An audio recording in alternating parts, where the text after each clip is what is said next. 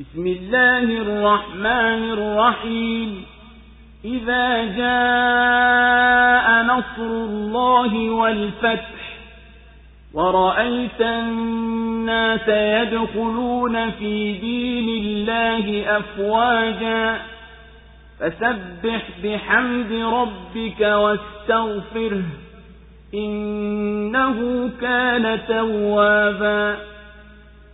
kwa jina la mwenyezi mungu mwingi wa rehema mwenye kurehemu. Itakapokuja nusura ya mwenyezi mungu na ushindi na ukaona watu wanaingia katika dini ya mwenyezi mungu kwa makundi zitakase sifa za mola wako mlezi na ummombe msamaha. Hakika yeye ndiye anayepokea toba. Allahu akbar, allahu akbar. La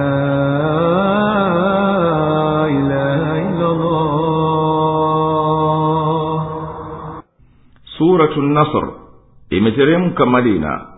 Sura hii imemtaka mtume wa mwenyezi mungu salllahu alaihi wasallam ukija msaada wa mwenyezi mungu na ushindi na akaona watu wanaingia katika dini ya mwenyezi mungu kwa makundi kwa kutua mambo yake na kutukuka neno lake na kumkamilishia mwenyezi mungu basi amtakase mola wake mlezi kwa kumsifu na amtakase na kila lisilomwelekea na ammombe msamaha kwa nafsi yake na kwa waumini kwa sababu hakika yeye ni mwingi wa kukubali toba za waja wake na anasamehe makosa.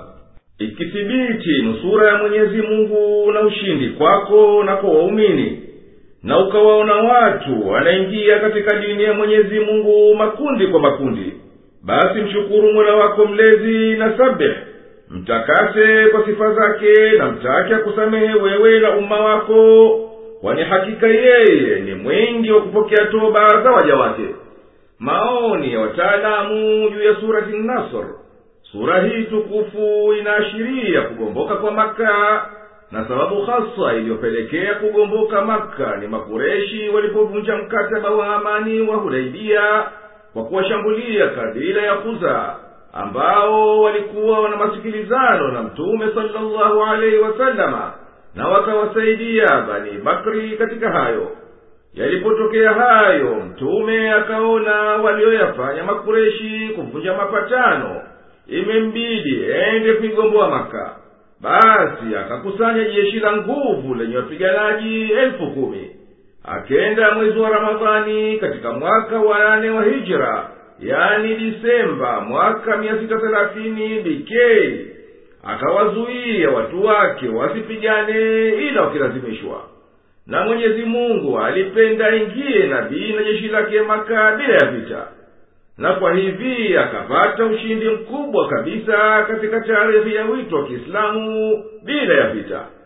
Na mwenyezi mungu akamwezesha kusimamisha dola ya kwanza duniani bila ya vita na bila kumwagwa damu na huo ugombozi wa maka ulikuwa na athari za kufikia mbali kwa pande za dini na siasa kwani ilikuwa ni kung'opa gani kuabudu masanamu katika ngome yake kubwa kwa kuvunjwa masanamu yaliyosimamishwa katika alkaba na yakaondolewa mapicha na masanamu yaliyokuwemo. Na kwa kuingia maka kwenye boma la uislamu nabii salllahu alaihi wasalama aliweza kuzishinda kabila zote zilizobakia katika hijazi ambazo zilizokuwa zina kani za kijahilia kama hawazani na sakif mwenyezi mungu akamwezesha kusimamisha dola si juu ya kabila wala nchi bali juu ya imani nayo ni imani ya kiislamu na bendera ya kiislamu